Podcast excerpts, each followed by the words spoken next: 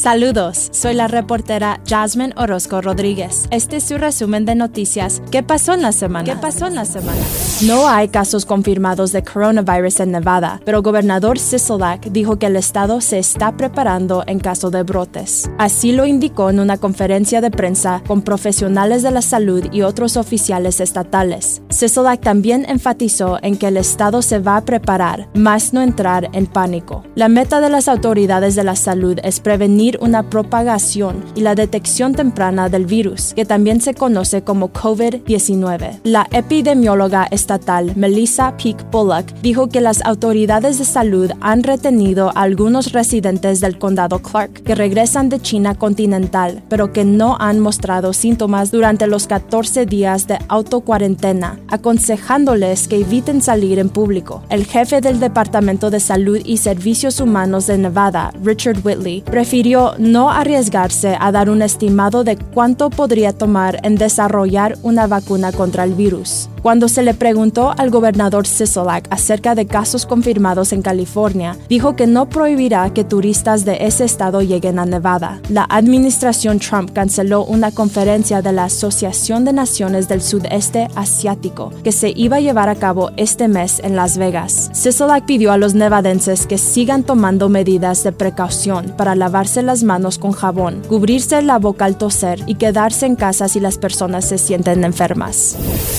Líder del Senado, Harry Reid, anunció su respaldo a candidatura presidencial del ex vicepresidente Joe Biden. El ex senador de Nevada, Harry Reid, hizo el anuncio este lunes, después de primaria de Carolina del Sur, destacando que Biden es el candidato más capaz de vencer al presidente Donald Trump. Reid indicó que Biden será una fuerza estabilizadora muy necesaria tras el mandato de Trump y que Biden representará una alternativa positiva y progresiva al racismo, xenofobia y políticas basadas en la crueldad y la exclusión por parte de Trump. Reid había dicho previamente que no iba a anunciar su respaldo, sino hasta después del caucus de Nevada este 22 de febrero.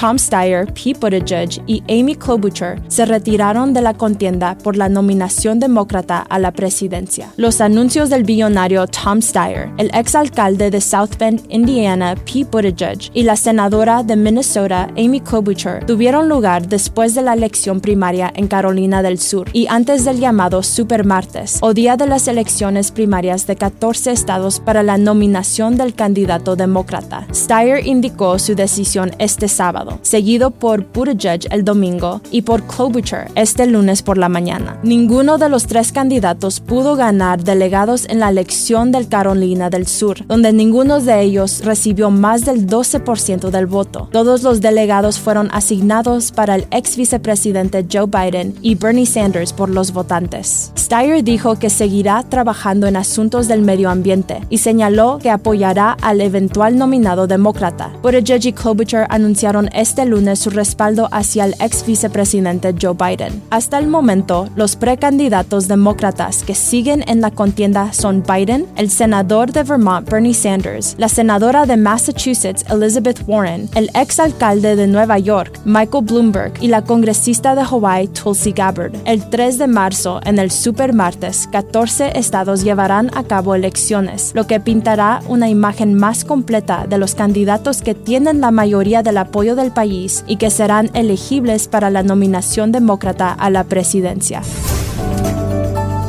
Siga escuchando Cafecito con Luz y Michelle y suscríbase hoy a nuestro resumen de noticias ¿Qué pasó en la semana? para recibirlo gratuitamente todos lunes en su correo electrónico. Le informó Jasmine Orozco Rodríguez.